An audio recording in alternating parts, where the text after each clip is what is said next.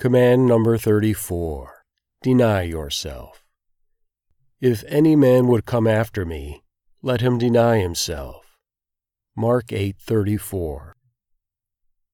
The great moral teacher interpretation of the life and impact of Jesus Christ is surely one of the most naive perspectives ever proposed for such an important historical figure.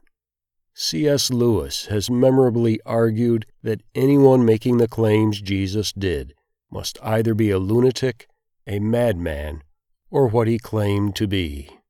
It is not merely Jesus' claim to be one with God that is astonishing and revolutionary, however. So too is much of the rest of his teaching.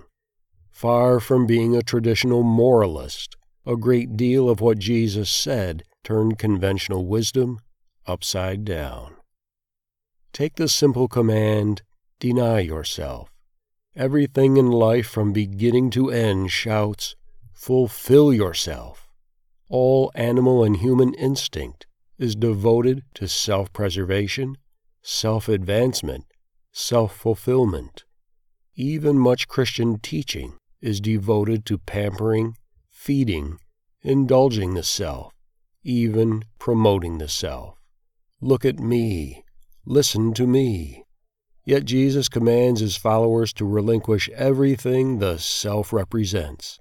He says, I want you to do the very opposite of what life seems to tell you. On its face, it is a patently ridiculous command. Such the disciples found it unbelievable, impractical, absurd. The gospel story can be divided into two halves we see the demarcation with particular clarity in Mark's Gospel at the halfway point. In the first eight chapters, Jesus attempts to get the disciples to recognize who he is. This process culminates in Mark 8:29 with his momentous question, "Who do you say that I am?" and Peter's breakthrough answer, "You are the Christ." Immediately thereafter, Jesus begins to teach them what that great truth means. It means death, death to self. If any man would come after me, let him deny himself. It is the first and foremost command following the revelation of Jesus as Messiah. Self denial is what follow me means. Henceforth, he says, no decision is to be set before the judgment seat of self will for a verdict rendered according to, What do I want? Life's moments, rather, are placed before the throne, where the moment by moment question becomes, What does He want of me?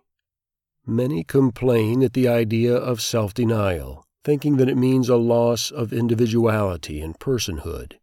In truth, however, as in all aspects of kingdom life, precisely the opposite is actually the case. In yielding the self is the self fulfilled. The loftiest exercise of freedom is to lay down by the choice of free will the only thing that is truly our own, the self, and its seat of control in the depths of the soul, the will. In using free will to abandon self will, in saying, Not my will, but yours be done, we step into the highest personhood possible for mortal man. Thus we take our Gethsemane place with Jesus as a son or daughter of God. The following is an excerpt from George MacDonald's Unspoken Sermons, second series, Self Denial. Verily, it is not to thwart or tease the poor self, Jesus tells us. He tells us we must leave it altogether, yield it, deny it, refuse it, lose it. Thus only shall we save it. The self is given to us that we may sacrifice it. It is ours that we, like Christ, may have somewhat to offer. Not that we should torment it, but that we should deny it that we should abandon it utterly.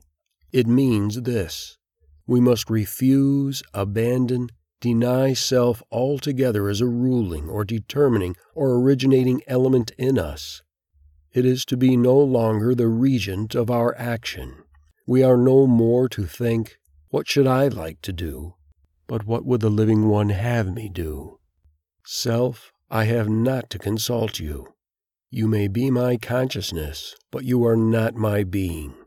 Submit, or I will cast you from me, and pray to have another consciousness given me. Goodbye, self. I deny you, and will do my best every day to leave you behind me. God, bring to my remembrance this day the command of Jesus to deny myself. When decisions come, remind me not to think of my own leanings, but to silently breathe, What would you have me do?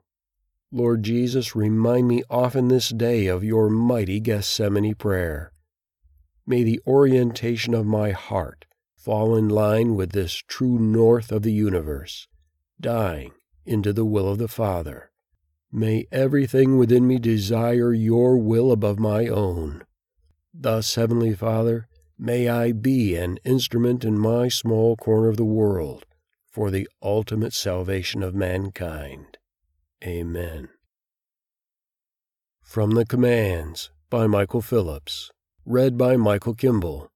More information on this and similar writings may be found at fatheroftheinklings.com. Visit Amazon to purchase the commands and other books by Michael Phillips.